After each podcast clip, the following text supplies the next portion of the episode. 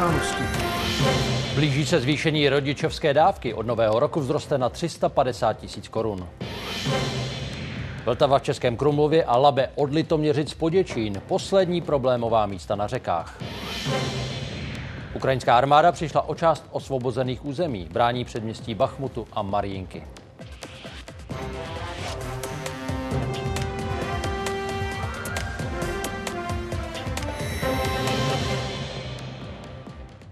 Poslední čtvrtek roku 2023 a jeho události.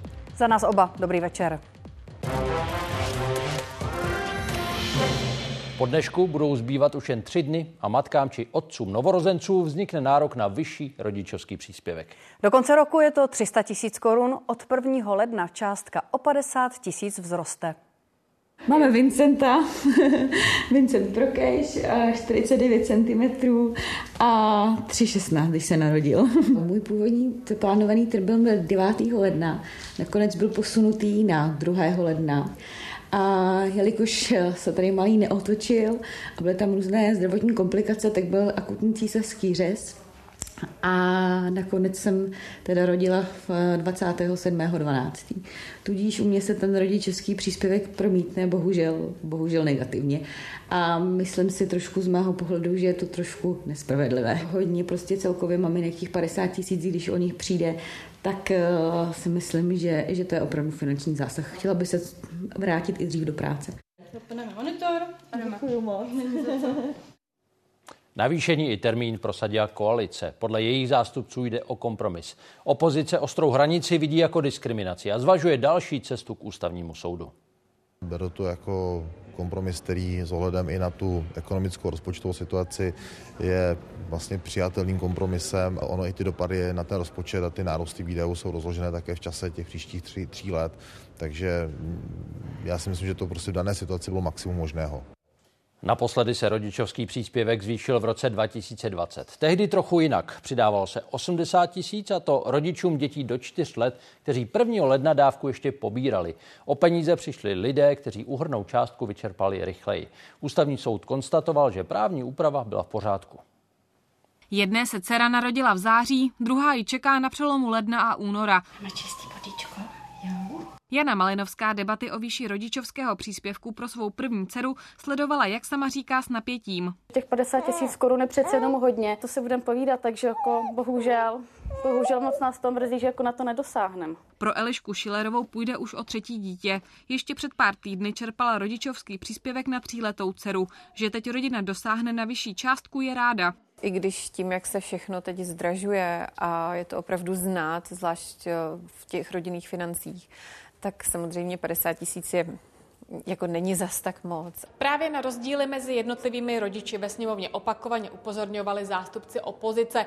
Tvrdí, že růst rodičovského příspěvku pouze na děti, které se narodí po novém roce, je diskriminační. Ten, kdo se narodí jednu minutu před půlnocí na konci prosince 23 a ten, kdo se narodí jednu minutu po půlnoci na začátku ledna 24, tak bude mít rozdíl 50 tisíc korun. Mělo by se to jednoznačně týkat všech dětí do 4 let věku, jejich, respektive jejich rodičů, kteří rodičovský příspěvek v tuto chvíli pobírají. Naopak zástupci koalice argumentují tím, že někde se hranice udělat musí. Jsem původně navrhoval ještě i jiné varianty, například ať zohledním ještě dítě narozené v roce 2023, ale prostě toto je kompromis. Je potřeba si uvědomit, že ten systém vzhledem k té flexibilitě toho rodičovského příspěvku je velmi složité nastavit tak, aby byl plně spravedlivý. Musíme si uvědomit, v jaké složité situaci veřejné rozpočty jsou. Zároveň se se zvýšením příspěvku od ledna zkracuje taky maximální délka jeho čerpání ze čtyř na tři roky.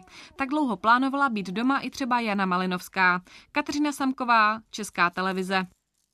Nově zvyšovaná dávka, tedy 350 tisíc, platí pro rodiče jednoho dítěte. V případě dvojčat nebo i vícerčat je to 1,5 násobek. Nově tedy 525 tisíc. Tohle už jsou poslední dostupné statistiky. V říjnu dávku pobíralo přes 262 tisíc rodičů. Průměrně jim stát měsíčně posílá 9 400 korun. Částka se ale odvíjí od délky čerpání. Celkově lidé během jednoho měsíce dostali skoro 2,5 miliardy korun. Události pokračují. Už za chvíli se podíváme na pokračující pomoc po střelbě na Filozofické fakultě. Od tragického útoku v centru Prahy uplynul týden. Některé obří dopravní společnosti se vracejí na lodní trasu Rudým mořem. Jistotu jim dodalo vyslání válečných lodí na ochranu proti útokům jemenských islamistů. Ohlásili to třeba Maersk nebo skupina CMA CGM. K mezinárodní koalici, která brání klíčovou dopravní cestu, se naposledy přidala Indie. Záběry indické pobřežní stráže zachycují tanker s ropou, který minulý týden plul ze Saudské Arábie do přístavu v Jižní Indii. Asi 400 kilometrů od indického státu Gujarat v Arabském moři na něj zautočil bezpilotní letoun. Podle Washingtonu patřil Iránu. Spojené státy nemají právo obvinovat jiné státy. Jejich obvinění jsou nepodložená. Tyto nepřátelské činy nemíří jen na Izrael. Útoky na moři na lodě, které nemají na Izrael žádnou vazbu, jsou dílem iránského terorismu, který vykonávají Hutiové. Je to globální problém.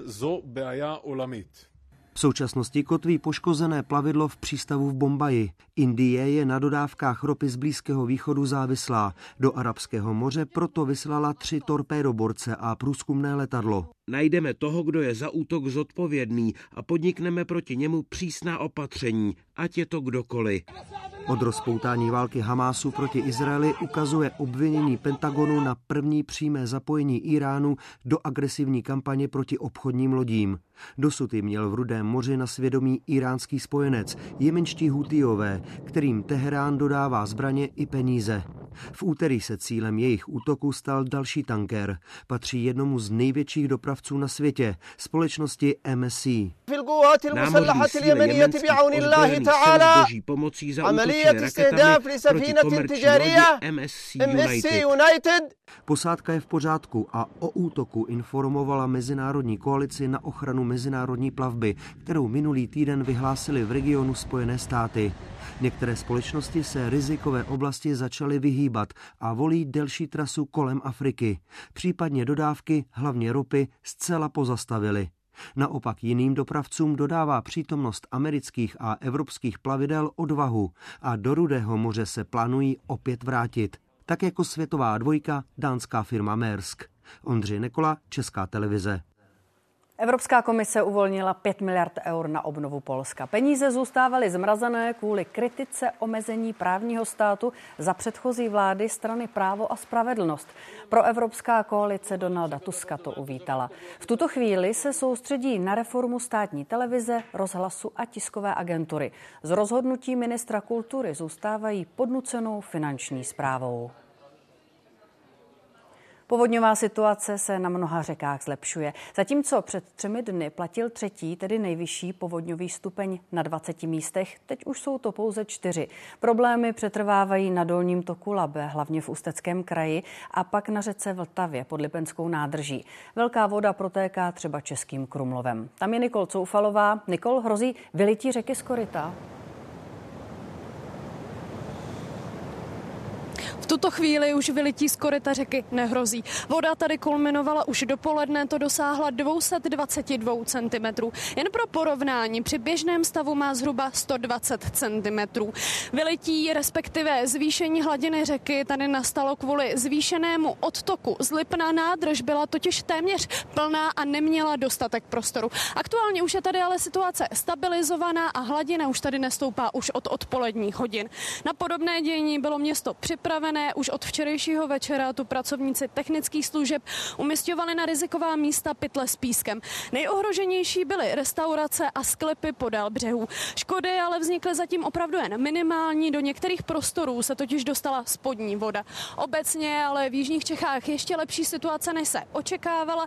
Druhý povodňový stupeň už v tuto chvíli platí jen na Vltavě ve Vyšším Brodě. A jak to vypadá na dalších řekách, kde se voda může ještě vystoupat a kde už to nehrozí, tomu se v událostech budeme věnovat kolem půl osmé. Týden po střelbě na Filozofické fakultě v Praze vyšetřovatelé dál skromažďují důkazy a vyslýchají svědky. Samotná budova zůstane podle rektorky Univerzity Karlovy uzavřená několik týdnů. V nemocnicích se po útoku střelce, který jen ve škole zavraždil 14 lidí, zotavuje ještě 15 zraněných. Tohle, to, co tady vidíme, je velkokapacitní speciál Fénix, který je určen až pro 12 ležících pacientů. Běžně vyjíždí k rozsáhlým požárům nebo hromadným nehodám. Minulý čtvrtek stál Fénix před filozofickou fakultou. Záchranáři oblékli neprůstřelné vesty a rozbalili třídící tašky. Obsahují prostředky pro označování pacientů, pro zástavu krvácení a následně i třídící karty. Triáž, chápu ano, to správně. Ano, Rozdělujeme pacienty podle toho, jak těžce je, jsou zraněni. Přesně tak. Kromě výbavy, která je při zásahu s velkým počtem raněných běžná, použili záchranáři i tento speciální kufr. Je vybaven prostředky na zástavu krvácení. Všechno z toho, co tady vidíte, je možné využívat právě i při střelných poranění. Tohle je Golem, další vozidlo pro mimořádné události, které záchranáři na místě používali. Posloužilo jim jako zázemí pro těžce raněné pacienty. Provedeme tzv. minimální přijatelné ošetření, tak abychom mu zachránili život a vedoucí odsunu vybere vhodné zdravotnické zařízení a tam je ten pacient transportován. Záchranáři převezli do pražských nemocnic 25 pacientů. V tu chvíli kromě lékařů a sester zasahovali i krizoví interventi. Podporu poskytovali hlavně blízkým raněných. Prvotní samozřejmě je voda, protože většinou potřebujeme toho člověka nějak zavodnit.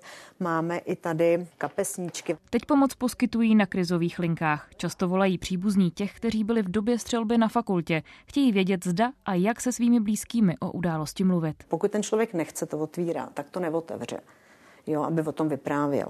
Ale někdo to potřebuje říkat. Potřebuje, aby to ty ostatní slyšeli, co to bylo za strašnou věc. Ať už doma, nebo někdo musí ven, musí do ulic, musí za kamarádama, do hospody někam. Psychologové společně s vedením univerzity řeší i to, kdy a za jakých okolností fakultu zpřístupnit, i veřejné rozloučení s oběťmi. Budeme oslovovat eh, pozůstalé, ale kdy kde to bude a jak to bude vypadat, eh, to ještě probíráme. Na psychickou pomoc použije škola peníze, které lidé posílají na účet jejího nadačního fondu. Přispěli už bezmála 50 milionů. Klára Ješinová a Johana Šulcová, Česká televize.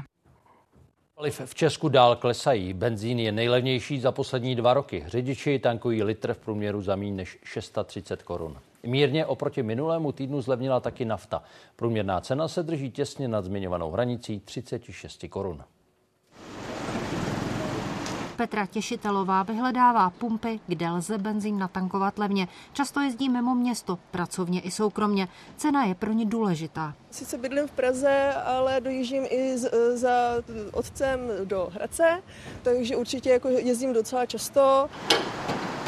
Nejvyšší ceny pohonných hmot jsou tady v Praze. Za litr naturálu tu řidiči platí v průměru 38 korun 20, za naftu potom 38 korun a 29 haléřů. I v rámci hlavního města jsou ale u pump i několika korunové rozdíly. V tomto případě u benzinu dokonce 5 korun 60. Za benzín zaplatí nejméně řidiči na jihu Čech. Litr to v průměru stojí 34 korun a 98 haléřů. Konkrétně na této čerpací stanici jen nedaleko historického centra Českého Krumlova je to 35,50. Pravidelně tu tankuje i Martin Staněk. Konkrétní pumpu si ale nevybírá. Tak nějak to jde asi nejlevnější benzín tady na jihu.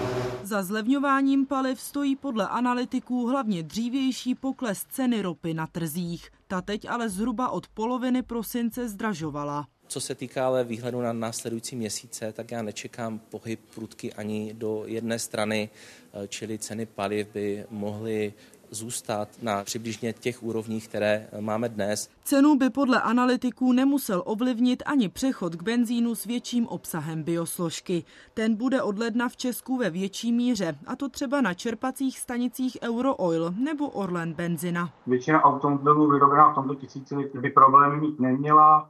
Starší vozy v kategorii nějakých veteránů by mohou vyžadovat seřízení, asi největší diskutovanou obavou starších vozidel je zřejmě poškození hadiček a plyžových těsnění. Benzin, který obsahuje větší množství biosložky, by měl být ekologičtější. Podle petrolejářů snižuje emise skleníkových plynů. Redakce a Tereza Glajchová, Česká televize. První stíhačky slíbené F-16 by už mohly být na Ukrajině, píše to americký časopis Newsweek. Rusové mezi tím dál útočili i na civilní cíle. Protivzdušná obrana většinu z 50 dronů sestřelila. Nejtěžší boje pokračují na východní frontě, kde agresoři obsadili trosky měst Bachmut a Marínka. Měsíční krajina u města, které rusové za poslední rok a půl takřka srovnali se zemí. Ukrajinské síly se z okrajových částí Bachmutu zatím nestáhly a agresorovi brání v postupu na západ. Stále útočí na naše pozice. Pro naši pěchotu je to velmi těžké. Kluci se ale drží, jak mohou. Situaci komplikuje všudy přítomné bahno. Naštěstí se nás nevšimli, když jsme se sem dostali. Bahno je bahno. Pohybovat se v něm je ale naštěstí náročné i pro naše nepřítele. Ruští okupanti podnikli za poslední den na 50 útoků podél frontové linie i proti civilistům. Nejméně jeden člověk zemřel. Kromě Bachmutu hlásí totální destrukci jižněji položená Marijinka. Také tady ukrajinské obránce vytlačili na opevněné pozice kolem města.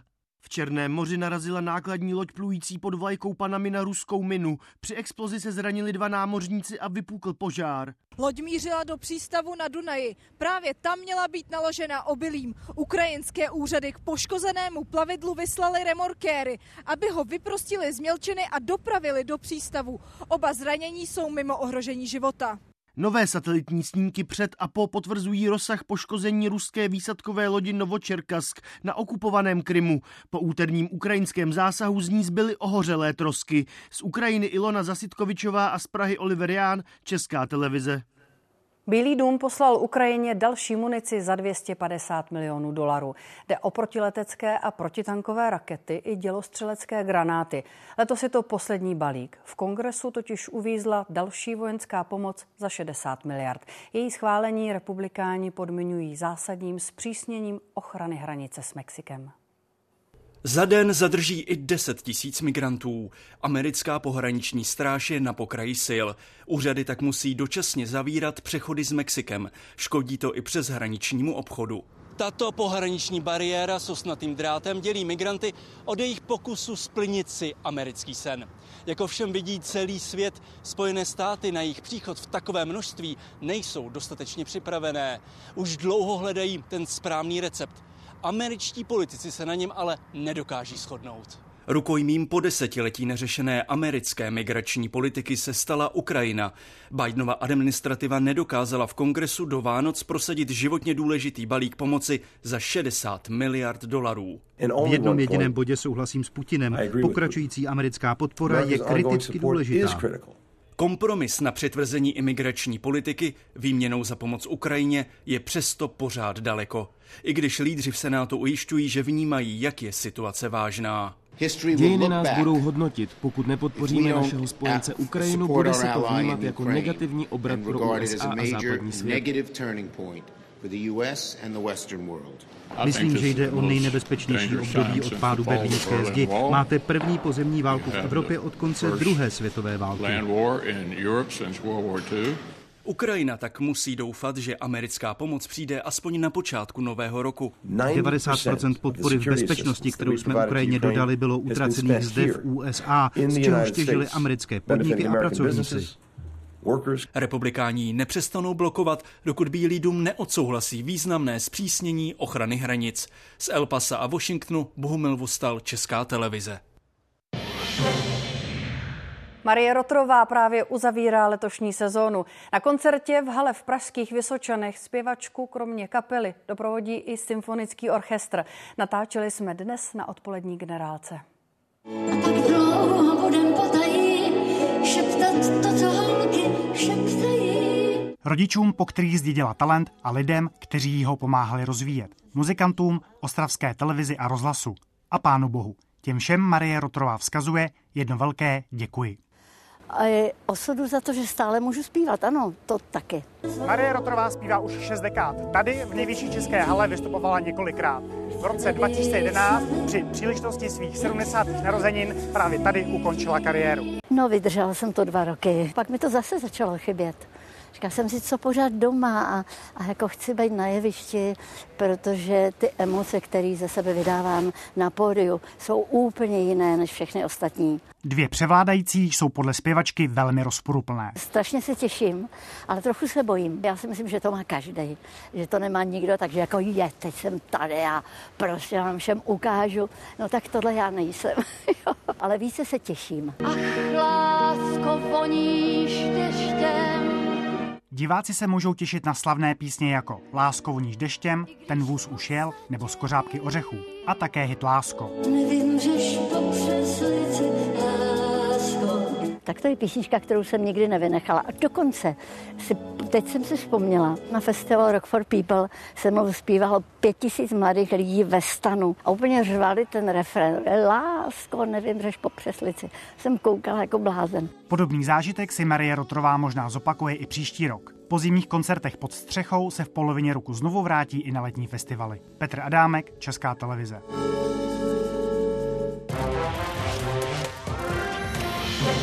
Dálniční známky výrazně zdraží. Za nižší cenu je můžou řidiči koupit už jen do konce února. Podrobnosti za okamžik. Plán na zálohování PET lahví vyvolává spory. Obce se bojí o příjmy střídění. Víc v reportáži. Další schůze poslanců je plánovaná na 16. ledna. I v novém roce se dá očekávat bouřlivá diskuse kolem některých probíraných zákonů. Nejvíc asi o zavedení korespondenční volby pro Čechy v zahraničí. Koalice mluví o zjednodušení pro krajany. Opozice má obavy z porušení ústavních principů a rovnou avizuje obstrukce. Dlouhé projevy. Jsem mluvil něco přes sedm hodin, ale ještě jsem neskončil. Noční jednání. Diskuze je tak zajímavá, že člověku se jí nechce spát. Obklopení řečnického pultu v reakci na omezení přednostních práv nebo další emoce během projednávání státního rozpočtu. I to byla poslanecká sněmovna v roce 2023. Nebyl úplně jednoduchý z mnoha důvodů. Předpokládám, že příští rok nebude o nic snažší.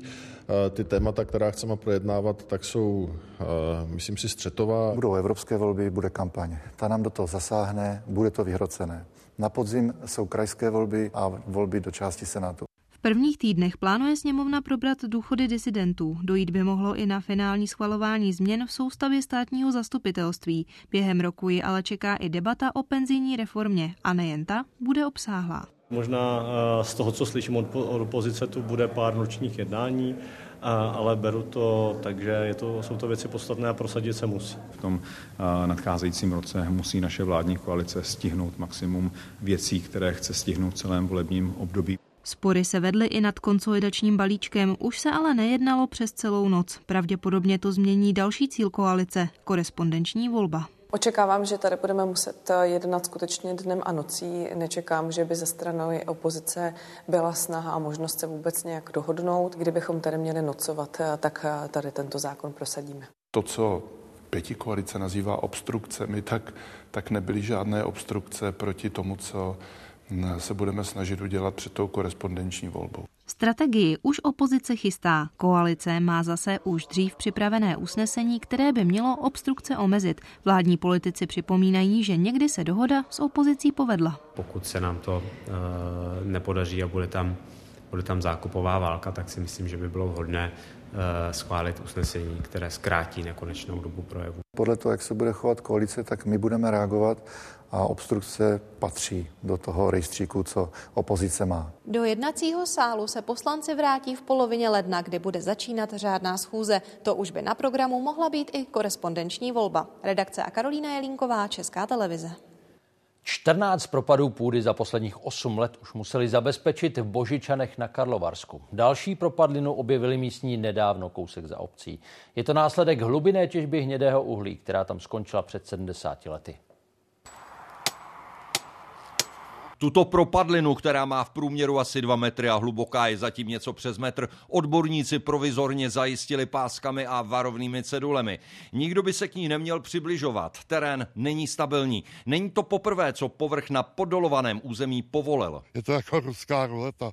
Prostě nějaký takový propad se stane a nevíte, jestli do toho někdo padne. Je to nebezpečný v rámci té plochy, která je ohrazena. Může se to propadnout víc? Propady zjištěné v současnosti pravděpodobně souvisí s neevidovanými chodbami, které mohly mít charakter průzkumných či přípravných děl pro další již nerealizovanou těžbu. Hnědé uhlí se u Božíčan těžilo přes 100 let, v okolí bylo několik šachet a kilometry chodeb. Zákon sice zakazoval, aby vedli přímo pod obcí. Podle odborníků k tomu během druhé světové války ale přesto docházelo. Nikdo neví, kdy a kde se to může propadnout, protože Božíčany jsou jakoby nějakým stylem zmapovaný, ale ty mapy jsou nepřesné. Ve městě musela podle starosty jen v letošním roce odborná firma zabezpečit dvě propadliny. Stanovalo se vlastně tady v těch místech a ty u toho domu, protože tady ten dům začal totiž praskat. Přednedávnem objevenou propadlinu odborníci zaměřili a začnou ji zkoumat.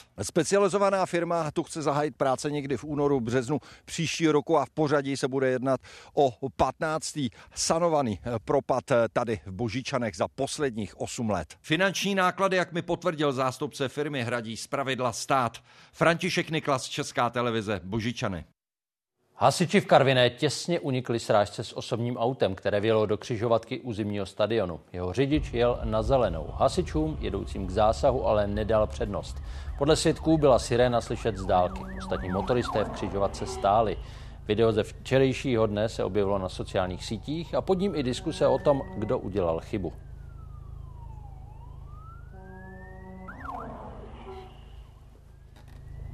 Zákon říká, že řidič vozidla přednostní jízdy nesmí nikoho ohrozit, což tady bych se přikláněl k tomu, že k tomu došlo. Naopak ostatní řidiči jsou povinni umožnit řidiči vozidla s právem přednostní jízdy plynulou a bezpečnou jízdu. Tady k tomu nedošlo. Myslím si, že kdyby došlo ke střetu, míra zavinění je na obou dvou řidičích. Počet prodaných dálničních známek stále roste. Největší zájem o ně lidé mají na konci roku a během ledna a února. Teď ale čeká řidiče poslední nákup za nižší cenu. Od 1. března roční dálniční známka výrazně zdraží. Základní bude místo 1500 stát 2300 korun. Nově ale bude možné koupit známku jenom na jeden den. Dálnice D35 na východě Čech v Česku patří mezi nejnovější. Dálniční známka je tady potřeba od jejího otevření a právě na začátku nového roku tady celníci odhalí nejvíce řidičů, kterým chybí. Zapneme si palubní kameru, která nám vlastně ty auta snímá podle těch SPZ a když je tam nějaká teda nesrovnalost, tak to červeně zabliká. My si to rozklikneme a vidíme, jestli to je uhrazeno nebo není uhrazeno. Neuhrazeno SPZ souhlasí vedení, takže můžeme vydážit. Ročně se prodá celkem asi 3 miliony ročních dálničních známek a z toho tak 2,2 milionů se prodá právě v období ledna a února. Od 1. března cena dálniční známky stoupne a to o 800 korun. Naopak zlevní měsíční kupon a nově budou moci řidiči také koupit dálniční známku, která bude platit jen jeden jediný den. Odráží to eh, ten zájem o krátkodobé známky, který eh, v posledních letech pozorujeme. Současné ceny platí do konce února. Známku ale bude možné koupit až s měsíčním předstihem. Tedy kdo si kupon koupí 29. února za starou cenu, může si začátek platnosti nastavit až na konec března. Letos zatím za dálniční známky řidiči utratili přes 6 miliard korun. Po zdražení by to mělo být ještě o víc jak miliardu víc. Cena se v budoucnu bude odvíjet v závislosti na inflaci a počtu nově zprovozněných kilometrů. Za jízdu bez dálniční známky řidičům hrozí pokuta 5 tisíc korun, ve správním řízení až 20 tisíc. Kateřina Bibenová, Česká televize. Voda na dolním toku Labe kulminuje. V některých místech má vrchol přijít až v noci. To se týká hlavně Ústí nebo Děčína. Hasiči v okolí toku řešili problémy hlavně smoly, která rozvodňová řeka strhla. V jednom případě s ním vzala i malou německou loď. Tu se nakonec podařilo zajistit dřív, než mohla napáchat větší škody. Zukunft. Německy to znamená budoucnost. Pro hasiče a policisty teď ale tahle loď obstarává spíš hektickou přítomnost. Uvízla v korytě rozvodněného labe. To se utrhlo molo i z lodí u jacht klubu. Podalo to po Teršově mostě a tady se to zaseklo. No. Podle krizového řízení letoměřecké radnice se loď utrhla někde v těchto místech a doplula asi o 100 metrů dál přímo po Teršův most společně s molem. Zásah zároveň komplikuje to, že teď je v Labi poměrně hodně vody a zřejmě kulminuje. Na horním toku už opadá, ale zároveň ho zvedají přítoky z ohře. Loď se zasekla paradoxně o starý vodočet, ten černožlutý kolík má na něj upozorňovat. V proudu se ale trochu kymácí a hladina navíc stoupá. Tam, kde jsme před chvílí stáli, už je taky voda. Kdyby se loď uvolnila a znovu vyrazila po proudu, mohla by poškodit opodál stojící parník nebo v ústí z dymadla. Hasiči se silným člunem tu sice už jsou, ale policejní nadporučík je v zápětí odvolává na jinou misi. Proti proudu vzala voda i další mola a jedno právě pluje kolem. Hasiči se ho snaží dostat pod kontrolu.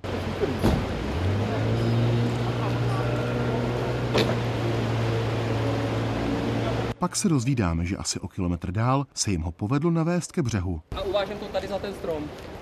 Jak vidíte ten úhel toho, kdyby náhodou?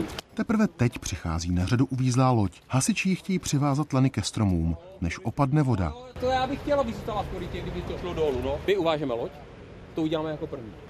Tu tady zajistíme a pak, a pak si jedeme a budeme vázat tomu. To se nakonec odpoledne podařilo, zhruba ve chvílích, kdy se vzestup hladiny v Litoměřicích zastavil a lidé z domů u řeky si mohli oddychnout. Část koupaliště zaplavená, preventivně tady se vystěhovávala sauna, ty sportovní areály, tenisová hala. Vypadá to, že to labe to nezasáhne. Mohutné povodí má velkou setrvačnost. Takhle to vypadá na jeho jižním cípu. Z Lipenské přehrady teď odtéká povolené maximum vody. 85 až 90 kubíků vody za sekundu odtéká z Lipna do Vltavy, aby se vodohospodáři v nádrži nad námi zbavili vody, kterou zadrželi při povodni. V Českém Krumlově museli lidé u řeky vytáhnout nouzové propriety. No museli jsme vytvořit zábrany a, a zapytlovat. Se člověk bát, musí to vzít a zapěnovat a všechno to zadělat, jinak ta voda prostě zase cestu najde. Ty opravy až potom. To potom může přijít na horních tocích už za pár dnů, kdy se přehrady vrátí opět do normálu. Martin Donát a Jan Beránek, Česká televize. Zvýšená hladina Labe i dál působí komplikace v Ústí nad Labem. Řeka tam totiž zaplavila protipovodňovou vanu na hlavním průtahu městem. Ta by měla udržet víc než sedmimetrovou hladinu Labe. Letos se ale do ní dostala voda kvůli technické chybě už při pěti a půl metrech. Zaplavená vozovka pod mostem, kolony aut a trolejbusy nabírající spoždění. Přesně takovým situacím měla zabránit ústecká protipovodňová vana. Stavěli ji tři roky, vyšla zhruba na 600 milionů korun. Vydržet měla třetí povodňový stupeň, letos nezvládla ani ten druhý. Bohužel došlo k poruše na převodovém a spouštěcím ústrojí e, zavírací e, klapky. Kvůli nefunkční klapce se voda dostala do této protipovodňové vany. Voda zatopila část ulice Přístavní, což je hlavní spojnice mezi dálnicí D8 a Děčínem. Veškerá doprava tak musí jezdit přes centrum krajského města. Celkem v pohodě, máme zdržení jenom pár minutek, takže celkem v pohodě. Já jsem za volantem dnes a denně od rána do večera a můžu vám říct, že tady v Ústí je to opravdu mazec. Vanu vlastní ředitelství silnic a dálnic neví, kdy ji naposledy kontrolovalo. Podle města mohly kontroly zaplavení zabránit. Nás tak nezachrání papíry nebo dokazování nějakých termínů. V tuhle chvíli je třeba celý ten mechanismus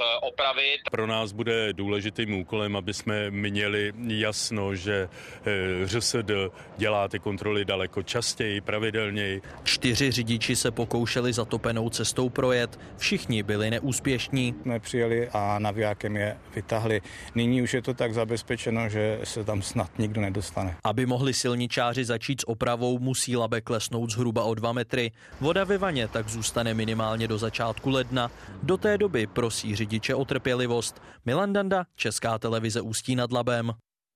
Může se něco podobného tomu, co jsme zažili během letošních vánočních svátků v dohledné době zopakovat? Tak to už je otázka pro meteorologa České televize Pavla Karase.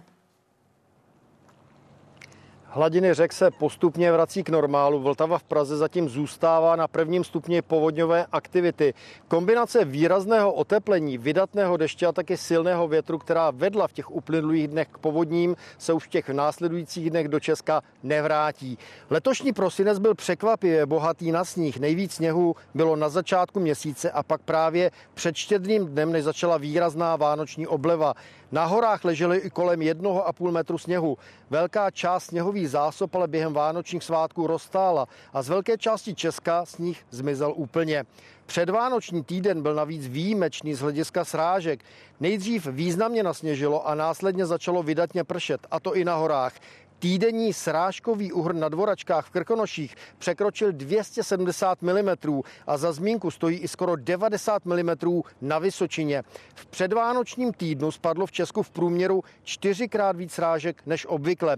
V řebenových partiích hor zůstává sněhu pořád hodně a je v něm uloženo víc než 500 miliard litrů vody. Masivní odtávání sněhu se zastavilo a v následujících dnech začne na horách zase sněžit.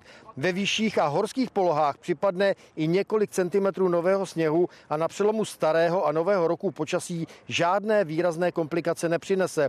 V noci budou teploty postupně knesat k nule nebo i slabě pod nulu a během dne vystoupí na 4 až 8 a místy až na 10 stupňů Celzia. Konec roku 2023 a začátek roku 2024 tak budou i nadále nadprůměrně teplé. Voda zasáhla i další místa v Česku. Lidé uklízí a vyčíslují škody. Návštěvníci se mohli znovu podívat do jeskyní v Moravskosleském krasu. Na Vysočině pak provizorně opravili protrženou hráz. Populární místo pro turisty v Moravském krasu. Punkevní jeskyně jsou znovu přístupné pro návštěvníky, i když v omezené podobě. Tak jdeme jenom tu suchou část prohlídky, což znamená že absolvujete trasu až sem, až sem na dno propasti Macocha a vracíte se tunelovou chodbou, která při normálních prohlídkách zase eh, není přístupněna. Hladina řeky je stále moc vysoko na to, aby jeskyní mohly bezpečně projet lodě. Ještě včera byl navíc přístup zavalený stromy. Na svou běžnou trasu se lodě vrátí během několika dnů. Punkevní jeskyně zůstanou otevřené potom už celou zimu. Do normálního stavu se pomalu dostávají toky ve středních Čechách. Stále máme druhý povodňový stupeň, eh, který už je od včerejšího rána a ještě nám zbývá nějakých 30-40 cm vody, abychom přešli do prvního povodňového stupně. Kácovem protéká řeka Sázava. Do ní se navíc vypouští voda z nádrže Želivka. Tím se pokles zpomaluje. Povodeň zasáhla i sklepy místního pivovaru. Ten teď vyčísluje škody. V tancích je pivo, který je samozřejmě na likvidaci. V Praze nadále zůstávají uzavřená vrata u Vltavského kanálu Čertovka. Od včerejšího odpoledne je pro veřejnost přístupněno Dvořákovo a Hořejší nábřeží. Voda z Orlice se dostala i do desítek chat v osadách u Hradce Králové. Hladina řeky se oproti normálu zvedla o dva metry a poškodila přízemí objektů i zaparkovaná auta osadě Dubina u Hradce Králové ještě stále odčerpává vodu Roman Drábek. Ve sklepě měl techniku za sta tisíce. To je původně vodotěsný, ale nebylo, no, přišlo to i nudy. V Mrákotině na Jihlavsku velká voda sesunula část hráze u rozvodněného rybníka. Po provizorní opravě teď na ní mohou projet pouze osobní automobily do 3,5 tuny a autobusy. V současné době je hráz stabilizovaná kamenivem, Technicko-bezpečnostní dohled naznal, že toto zabezpečení bylo uděláno příkladně. Na opravu trhleny v hráze bylo použito téměř 300 tun žuly z nedalekého kamenolomu. O kompletní rekonstrukci rozhodne povodňová komise, která zasedne po novém roce. Krajské redakce a Evgenia Vachničenko, Česká televize. O povodňové situaci je to dnes vše. Čekají nás ale další reportáže. Podíváme se mimo jiné, jak pokračuje rekonstrukce katedrály Notre Dame. Obce kritizují chystané zálohování PET lahví a plechovek. Bojí se o léta budovaný systém třídění odpadu a příjmy z něj. Podle ministerstva životního prostředí o peníze nepřijdou. Slibuje dokonce vyšší kompenzace. Úřad umístil na web kalkulačku, kde si obce můžou příjmy spočítat. Přes 1,5 miliardy PET lahví ročně. A na trh v Česku se dostane taky 800 milionů plechovek. Teď končí nebo by aspoň měly končit v kontejnerech na tříděný odpad. Co do třídění, Češi patří k nejlepším v Unii. Horší je to potom jen s následnou recyklací, ale zrovna PET lahve, ty se skutečně využívají. Nejenom na nové lahve, ale i jinde. Zálohování má podle návrhu zajistit ještě intenzivnější sběr a hlavně, že se PET stane zase PET lahví. Proti zálohování je Asociace odpadových firm a taky svaz měst a obcí. Vytáhnout nám jednu lukrativní eh, komoditu z celého systému nebo dvě, tak znamená, že narušíme celý ten koloběh a celou logistiku toho systému. Podle ministerstva ale obce dostanou v prvním roce zálohování v průměru 39 korun na občana navíc. Na webu vznikla kalkulačka, kde jsou příjmy vidět. Například obec Sudice by měla dostat za vytříděný odpad místo 145 tisíc o 22 tisíc více. Kde se vezmou peníze? Obcím má připadnout 15% z nevybraných záloh a ministerstvo taky chce, aby do systému začali přispívat výrobci reklamních letáků. Tvoří 20 až 30% modré popelnice a zatím nikdo tuto modrou popelnici neplatí. Obce budou na tom příjmem lépe, než je stávající stav. Já bych řekla, že je potřeba teďka slíbit obcím cokoliv, jenom aby pustili tu zlatou rybku. Ministerstvo čeká do 4. ledna na připomínky k návrhu. Zálohování chce zavést v polovině roku 2025. Barbara Telfrová a Milan Brunslík, Česká televize. Ministr školství přiznává chybu svého úřadu. Odpoledne Mikuláš Bek slíbil, že ji co nejdříve napraví. Jde o novou dotační výzvu na podporu školních obědů pro děti, jejichž rodiče na ně nemají peníze. Vyčleněno je 90 milionů korun. O ty žádají neziskové organizace, které pak pomoc zprostředkovávají. Podle nových podmínek mají nárok pouze děti těch rodičů, kteří nejsou v exekuci, insolvenci a nepobírají dávky pěstounské péče ani dávky v hmotné nouzi. Na resort se proto obrátili školy i organizace Women for Women, která v tomto školním roce schválila už skoro 16 tisíc žádostí o proplácení obědů v jídelnách. Určitě by eh, řada dětí za takovýchhle podmínek eh, tím sítem pomoci propadla. Exekuce, insolvence, ta tam vlastně nikdy nebyla. Tady je problém, že vlastně ty školy ani nevědí, tohleto o těch rodičích je velká otázka, do jaké míry vůbec mají právo tohleto zjišťovat. Při přípravě programu na podporu školního stravování pro rok 2024 se ministerstvo školství bohužel dopustilo chyby, která by poškodila nejohroženější děti. Omlouvám se za toto pochybení, nápravu zjednám okamžitě. Izraelská armáda přiznala vinu ohledně vánočního náletu u tábora Maghází v Gaze. Její mluvčí vyjádřil lítost nad smrtí civilních obětí. Za tragický omyl může podle něj příliš silná munice použitá při útoku na teroristy Hamásu. Jeho úřady tvrdí, že při incidentu zemřelo 68 lidí. Počet obětí nelze ověřit a není jasné, kolik je mezi nimi ozbrojenců. Egypt předložil válčícím stranám oficiální návrh třífázového ukončení násilí a očekává odpovědi. Jeruzalém ho studuje. Teroristické organizace Hamas a islámský džihad odmítají propustit rukojmí, dokud pokračuje izraelská operace. Mezi stovkou lidí v jejich držení zůstávají i dva izraelsko-arabští beduíni. Závod o záchranu. Policisté ujíždějí před střelami před terorem Hamásu. I tak to vypadal 7. října boj o život na festivalu, kde zemřelo 360 lidí. Skoro tři hodiny jsem byl sám se zachraňovanými. Pak jsem kolegovi řekl, ať se připojí, protože je efektivnější, když máte dvě zbraně, ne pouze jednu. Většinou pracuje za počítačem. 7. října byl ale v terénu a osobně se podílel na záchraně 200 lidí. V osudný den přišel o 30 kolegů. Najednou se tam, jak božím zásahem, objevilo auto. Otevřené dveře, běžící motor, plná nádrž. Říkám civilistům, okamžitě naskočte do auta, co nejvíc z vás. Remo Kolimir je izraelský občan, pochází ale z tradičně polokočovného kmene. Beduíni dodnes žijí v izraelské negevské poušti, na egyptském Sinaj a v Jordánsku. Při říjnovém útoku gazánčtí teroristi vraždili a unášeli i je, přestože, tak jako oni sami, jsou muslimové a mluví arabsky. Potomci kočovníků běžně slouží kromě policie třeba i v armádě. Jsou izraelští občané a ačkoliv arabové židovský stát mají plně za svůj. Z velké části ale žijí ve svém vlastním, mimochodem největším beduínském městě světa a v jeho okolí. Dopady masakru na Beduiny patří mezi tiché, přehlížené kapitoly války. Podobně jako je v Izraeli velmi často přehlížena i tato komunita. 21 členů během útoku zemřelo, další šest Hamás unesl. Mezi nimi i bratra a syna tohoto muže.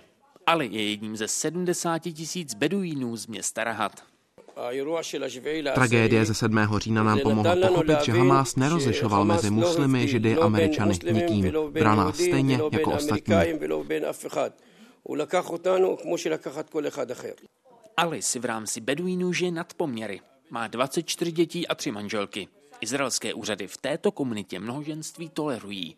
Beduíni tvoří 4% obyvatel. Po 7. říjnu mluví o dvou hrozbách Hamásu a společenských předsudcích. Mají podobné bolesti i hrdiny jako zbytek Izraele. A dál chtějí žít po svém. Jan Šilhan, Česká televize, Rahat.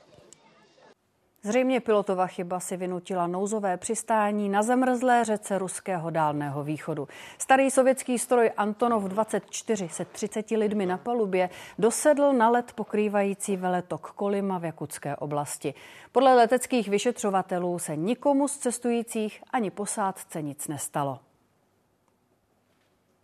U předčasně narozených dětí se v pozdějším věku častěji objevují psychické potíže, poruchy pozornosti i autismus. Vyplývá to ze zahraničních studií i z nového výzkumu Pražské všeobecné fakultní nemocnice. Lékaři proto doporučují takové děti důsledně a dlouho kontrolovat, aby se případný rozvoj poruch odhalil včas.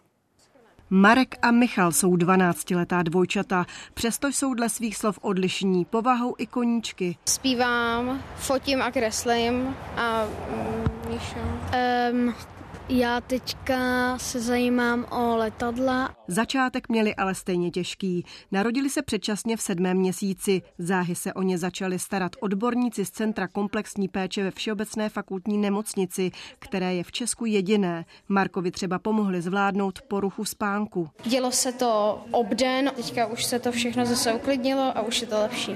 A už líp spí? Hodně. Poruchu pozornosti s ADHD má druhý syn.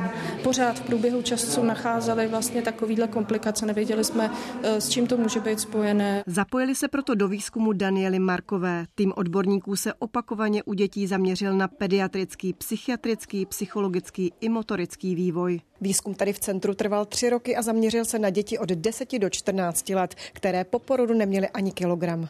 Zatím se běžně nedonošené děti sledují do dvou let, jenže se ukázalo, že by to mělo být v předškolním i školním věku. Ve dvou i v pěti letech jsme si ještě mysleli, že ty děti ty obtíže nemají, že zvládli, eh, že mají za sebou to nejtěžší období, ale ono se potom ukázalo, že jak je vlastně na ně kladen nárok, a to ve škole. Ty děti jsou křehčí. Úzkostní stavy, let kdy depresivní stavy, projevy té hyperaktivity. U více než třetiny dětí jsme diagnostikovali psychiatrickou poruchu se kterou se dá ale dál pracovat. To je to důležité. I proto zpracovali materiály pro praktické lékaře.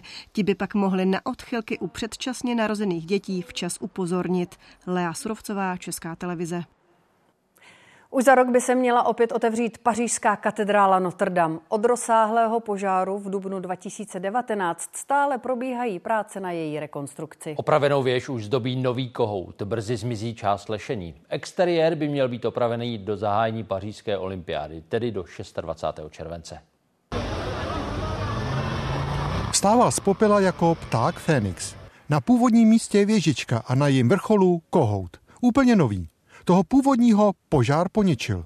Skončí v některém z pařížských muzeí. Repliku autor výrazně modernizoval. Ce sera mon coq, mais c'est un coq qui euh, doit euh, à la fois rappeler l'incendie, qui doit rappeler beaucoup de choses. Symboliquement, il sera assez, euh, assez chargé. Et il est validé par le ministère et surtout il a été validé par le président de la République. Instalace znamená dokončení jedné výrazné etapy rekonstrukce, která jde zatím podle plánu. C'est le coq, là on est vraiment au bout du bout de cette construction de la flèche. Věžička je dokončená, je 96 metrů vysoká a až bude po skončení všech prací možné odstranit lešení, pařížané a kolem jdoucí kohouta uvidí. Při požáru katedrály v Dubnu 2019 schořela značná část střechy z dubových trámů až ze 13. století. Okamžitě začal výběr stromů ze všech koutů Francie. Máme stromy relativně euh, velké a dobře vzrostlé. Z nich jsme vybrali ty vhodné na krovy v horní části. Na východě země, nedaleko Med, pak otesali dřevo na trámy a rekonstruovali věžičku. Le travail de charpentier, on peut trouver le même Práce tesaře je obvykle monotónní, ale tady je to jiné. Hlavně díky rozměrům jsou ohromné a pak je euh, velmi složité dát všechno dohromady. V několika dílnách, jako tady v Troyes, rekonstruovali vitráže. Právě ty jsou tématem debat. Prezident Macron by rád viděl v katedrále i nějaké moderní. Podle odborníků by to dávalo smysl jen u poškozených vitráží. Není třeba měnit ty zachovalé. Na začátek letních olympijských her už by měla být katedrála zbavená lešení. Slavnostní otevření se plánuje na prosinec, možná i za přítomnosti papeže, kterého pozval prezident Macron. Z Paříže Jan Šmíd, Česká televize. Po víc než dvouměsíční odstávce funguje od včerejška jaderná elektrárna Dukovany opět na plný výkon. Její čtvrtý blok začal používat nové efektivnější palivo. To by mělo v reaktoru místo současných 12 měsíců vydržet 15. PK3+, nové palivo a lepší možnosti, konkrétně efektivnější využití uranu.